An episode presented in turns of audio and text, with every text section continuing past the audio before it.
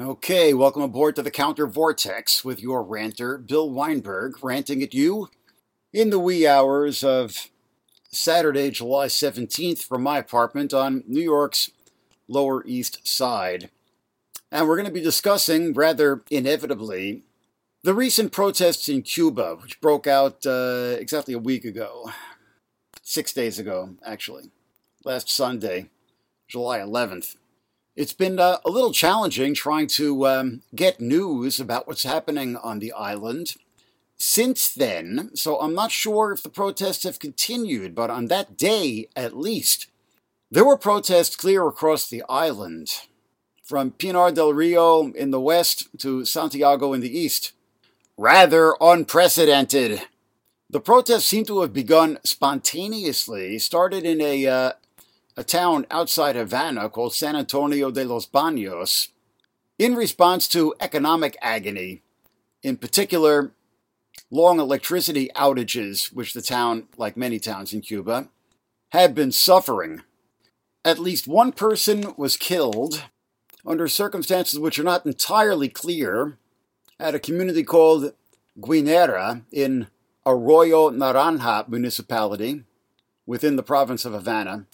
Amnesty International believes that there have been hundreds of arrests, many of them arbitrary. And of course, uh, like all dictatorships everywhere, when faced with such circumstances, a, uh, an internet blackout has been imposed. Although, interestingly, it's not a, a total blackout, such as we've seen in uh, all too many countries around the world in recent years, but a, uh, a blocking of all social media sites. It seems that uh, by and large, after that first day, July 11th, the protesters backed off in the face of a massive showing by the security forces and by pro regime counter protesters who were mobilized at the exhortation of President Miguel Diaz Canel. And inevitably, I'm going to have to be critiquing much of the response of the uh, you know progressive forces here in the United States, which have been uh, to varying degrees abetting the repression in Cuba, beginning with the you know widespread portrayal of these uh, you know pro-regime mobs, which were unleashed by the president, as uh, you know uh, you know glorifying this as a, uh, a show of support for the regime. So much of the response from progressives in the United States has been to use the Cuban protests as an occasion to ignore what the protesters are saying and instead to interpose our own voices, or worse, to actively rally around the regime that they are protesting. Now, I want to make clear that just as I oppose rallying uncritically around the regime. I don't think that we should be rallying uncritically around the leadership of the protest movement, much as there is a leadership. And we are within our rights and indeed within our responsibilities to, uh, you know, find elements within the protesters who are the natural allies of progressives in the U.S. Those who oppose the U.S. embargo on Cuba, and those who oppose the inevitable attempts by U.S. imperialism to exploit and co opt the protests. And I particularly think some skepticism is warranted about what appears to be the self appointed leadership in Miami, which has been speaking on behalf of the protesters from outside Cuba, and some of whom seem to have very problematic politics. But there's a context for their problematic politics. It needs to be understood. And we should not exploit such figures to paint the entire protest movement in um, proverbial broad brush strokes.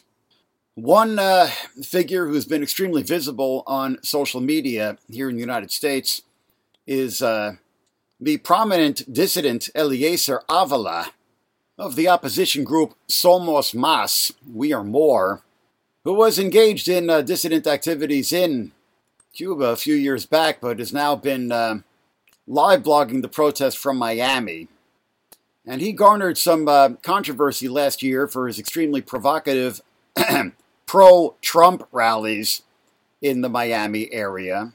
And just this June 27th in Coral Gables, he led a counter protest when a Cuban American activist by the name of Carlos Lazo of the group Puentes de Amor, Bridges of Love, held a demonstration against the embargo. All right, so uh, this Eliezer Avila guy supports Trump, supports the embargo. Not very happy about that. I would like to know more about Puentes de Amor, a group which has been of, of Cuban Americans who have been protesting the embargo. Uh, on their website, there is not any uh, reference whatsoever to the current protests. I'd be very interested to know what their stance on them is. But now, actually trying to uh, glean what we can about what's going on within the protester ranks in Cuba and their composition. Well, clearly, they are not all, you know, thusly indoctrinated by uh, the politics of the gringo right and haven't been lured into enemy of my enemy thinking. A publication called Left Voice reports, quite hearteningly, the government of Miguel Diaz Canel is attacking critical communists, quote unquote, whose aim is to defend the gains of the Cuban Revolution. Among the arrested in Cuba is Frank Garcia Hernandez, a Marxist, sociologist, and historian, and a member of the Comunistas blog collective. He was arrested along with Marco Antonio Perez Fernandez, a high school student who had been arrested earlier on April 30th for carrying a sign that read, Socialism, yes. Repression, no. Also detained was Michael Gonzalez Vivero, director of the LGBTQ community publication Tremenda Nota, as well as Mel Herrera, a trans activist. All of these detainees identify as socialists. The whereabouts of Perez and Herrera are unknown the Comunistas blog published a demand for the freedom of the detainees in Cuba.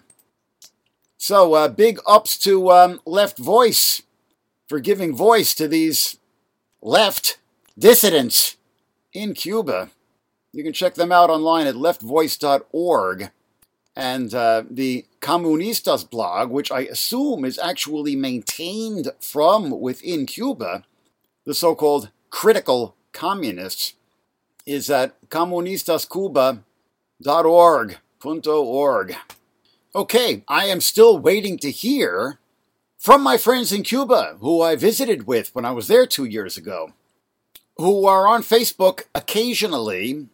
Access seems to be sporadic. Disconcertingly, I have not heard from them since the recent protests, but I'm talking uh, specifically about the uh, the guys who were behind the uh, recently opened anarchist info shop in Havana called ABRA, which means open, Centro Social y Biblioteca Libertaria, social center and libertarian library. And I should emphasize here that we are talking about left libertarians. That is to say, anti authoritarian socialists. Emphatically not free market capitalists, just to clear up any confusion about that. The folks at Abra overlap with the folks who, back in uh, May of 2019, attempted to hold Havana's first independent gay march. After an officially sanctioned gay march was uh, seemingly arbitrarily canceled by the authorities. They tried to go ahead and uh, do it anyway, and you know, were out there uh, with their rainbow flags in the streets of Havana and were uh, shortly dispersed by the police with several arrested. That was back in May of 2019. So uh, I'm waiting to hear from them.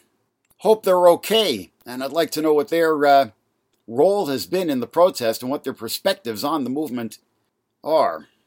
Also, waiting to hear from the San Isidro movement, which is a uh, collective of Cuban artists who uh, formed as a, uh, an activist organization in uh, 2018 in response to uh, the controversial censorship legislation known as Decree 349 that has seen many artists targeted and shut down by the government, particularly one who has been uh, repeatedly arrested for taking part in anti censorship protests.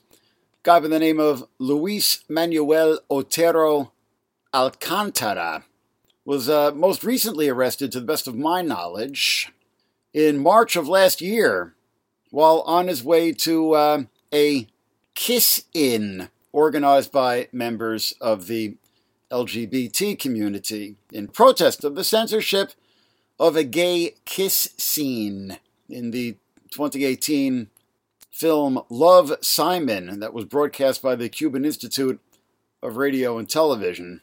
And, uh, you know, that's particularly ironic in light of the fact that, you know, I mean, Cuba has sort of been selling itself as a, a gay tourist paradise. and, it, you know, things have come a long way in Cuba from the 1960s when, you know, gays were detained in camps. I mean, there's been genuine progress on that front, without a doubt. And yet, a gay kiss in an American romantic comedy is, uh, is censored by the authorities there? Seems rather stuffy of them. And I just want to read something which has been posted on Facebook by supporters of the, the Cuban protest concerning Luis Manuel Otero Alcantara. There's a photo of him, quite clearly an Afro Cuban, and the text reads This is Luis Manuel Otero Alcantara, an Afro Cuban artist and leader of the San Isidro movement. The movement was formed as a response to the government imposing a law that artists had to ask for permission before public and private artistic exhibitions. This man has been jailed and beaten multiple times for peacefully protesting. When leaders of the Black Lives Matter movement post such an ignorant and tone deaf defense of the Cuban regime, they're supporting a regime that jails, tortures, and even kills black Cubans, like Luis Manuel. Do Cuban black lives not matter? You can't claim to be for liberation and then de facto side with a regime that oppresses black people in Cuba. Remember his name, Luis Manuel Otero Alcantara. I hope they don't kill him because we have enough martyrs Viva Cuba Libre. Now, the statement in question by Black Lives Matter was not the worst. I'm going to get to the worst later. but uh, it's mostly using the Cuban protests as an occasion to speak out against the U.S. embargo, rather than actually listening to the protesters and what they have to say. And there isn't a word of solidarity with the protesters who are now facing repression and quite likely human rights abuses. But it does contain the following text in support of the regime. Quote, Cuba has historically demonstrated solidarity with oppressed peoples of African descent, from protecting black revolutionaries like Assata Shakur through granting her asylum to supporting black liberation struggles in Angola, Mozambique, Guinea Bissau, and South Africa. End quote. Yeah, sure, but that doesn't mean that the protesters don't have legitimate grievances. And I'm also going to be my cynical self and point out that in the case of Ethiopia and Cuban support for the Mengistu dictatorship in the 1980s, Cuba was backing a regime that was committing genocide against black African peoples, such as the Tigrayans, a legacy which obviously is coming back to haunt Ethiopia today. If Cuba was on the right side in Angola and Mozambique, it was flatly on the wrong side in Ethiopia. Things are complicated in the real world. Sorry. All right, but now we're going to talk about um, things I've witnessed which were far worse than that Black Lives Matter statement, which is, uh, yeah, maybe a little tone deaf, but comparatively innocent. I'm going to talk about a, uh, a rally I attended here at Union Square in New York City on Thursday, July 15th, Uh, let me emphasize here that I was attending as an observer, not as a participant. Entitled "Hands Off Cuba!" exclamation mark. Now, right away, that's problematic. Right from the top, that's problematic. Hands off Cuba. Now, I don't have a problem with the principle of United States hands off Cuba. I uphold it 100%. But this rally was not called in response to any war moves by the United States. This rally was called in response to protesters taking in the streets in Cuba. So, are you telling the Cubans hands off Cuba? Are you portraying the Cuban protesters as entirely, uh, you know, CIA astroturf? Because there's no reason to believe that. Zero. And this is what I mean by abetting repression through our words and actions. I'm just going to point out a couple of examples. Okay, I'm going to mention three speakers at this rally up at Union Square. One from the CPUSA, the Communist Party USA, which, you know, I really sort of wanted to believe was getting better in its, you know, post Cold War reassessment of reality. But uh, man, this was some serious backsliding. This hack from the CPUSA was actually railing against free elections and saying, quote unquote, free elections are what got us Donald Trump. You damn fool! What got us Donald Trump is the fact that the elections here in the United States were insufficiently free. The damn Electoral College and Russian interference and voter suppression is what got us Donald Trump. Not free elections, you damn fool! I mean, of all the stupid, self defeating, deluded, privileged rhetoric to be dissing free elections as even a concept? Now, you know, let me make clear. In my heart of hearts, I'm an anarchist. And I do see, you know, the spectacle of the presidential race every four years in this country, and, you know, the structures of bourgeois democracy generally, as something of a farce. But my problem with them is not that they're too democratic or too free. My problem with them is that they're insufficiently democratic. And while I would love to see a more decentralized, participatory, organic, you know, form of democracy, you know, a radical democracy, if you will, I still see, you know, free elections better than unfree elections. Thank you very goddamn much. And I'll point out that in Cuba, not only is it constitutionally a one party state, but the president is not elected by popular vote at all. The president is elected by the members of the National Assembly. Okay, then there was a uh, less egregious speaker from the group IFCO, Pastors for Peace, Interreligious Foundation for Community Organization, IFCO, slash Pastors for Peace, which has been, you know, organizing these um, so called friendship caravans to Cuba to defy the embargo. Work I support, but nonetheless, this speaker from IFCO said, and this is a rather weaselly construction, quote, What's going on now is an extension of U.S. interference, unquote. Now, what's particularly slippery about it is that, you know, that vague construction, what's going on now, is clearly a reference to the protesters, but it doesn't actually mention the protesters. So it's an insinuation rather than an outright clear accusation. So there's this, uh, you know, deniability factor which is at work here. But the insinuation is pretty sinister because, in fact, no, there is not any reason to believe that the protests are an extension of U.S. interference. Now, there's plenty of reason to believe that the U.S. will attempt to, again, exploit and co opt them. That's inevitable. But there is no reason to believe that they were uh, created or fomented by the United States and, portray- and by portraying them as such, you are once again abetting repression.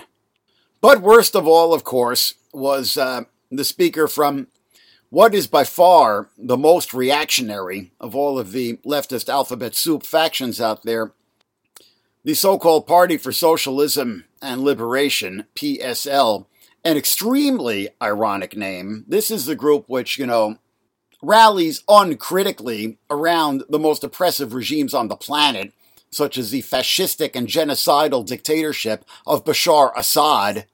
Party for Socialism and Liberation, my sweet patootie. I call them the Party for Fascism and Dictatorship.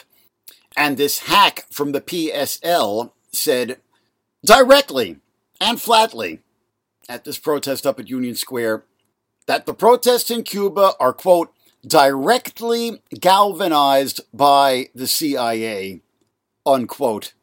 Absolutely disgraceful. So, all of you, CPUSA, IFCO Pastors for Peace, and especially the damn PSL, you know, I put it to you when Cubans finally reach the point of desperation that they find it within themselves to take to the streets in defiance of the dictatorship at obvious great risk to their lives and liberty. This is all you can think to say? Really? And I also want to point out that you're being more Catholic than your own Pope, so to speak, because uh, Cuban President Miguel Diaz Canel himself said when he went on TV in the aftermath of the protests, quote, we have to make a critical analysis of our own problems so we can act so we can overcome and prevent from repeating ourselves, so we can transform situations. End quote. And announced that his government is going to temporarily lift its own restrictions on travelers bringing in food and medicine. So, you know, I'm just going to sum up here and say that, uh, you know, the more progressive forces in the U.S rally around the Cuban regime, the more that the Cuban protesters will perceive that their allies in the U.S. are on the right. And you are helping to create precisely the scenario that you've been warning against of the protesters being in the pocket of the CIA. You're playing right into the hands of your enemy by completely betraying the protesters like this. Now, the threat of U.S. imperialism attempting to exploit and co opt the protests is something that definitely needs to be taken into our accounting. But making that our only concern to the point of not actually listening to the protesters is seriously problematic and counterproductive. And taking the outbreak of protests in Cuba as an opportunity to engage in displays of uncritical cheerleading for the regime that they are protesting is even worse. And succumbing to the knee jerk response of dissing the protesters as CIA astroturf is worse still. So, uh, the American left very, very badly needs to completely rethink its entire approach to the question of Cuba. I'm going to be watching events there very closely. I'm still waiting to hear from my friends there. And as soon as I get information, I'm going to be writing it up for my website, countervortex.org. Watch that spot. This has been Bill Weinberg with the Counter Vortex. Check us out online at countervortex.org. Please support us on Patreon. We have 25 Patreon supporters now. It would be great to get 26. Join the Counter Vortex. Join the resistance and rant on you next time.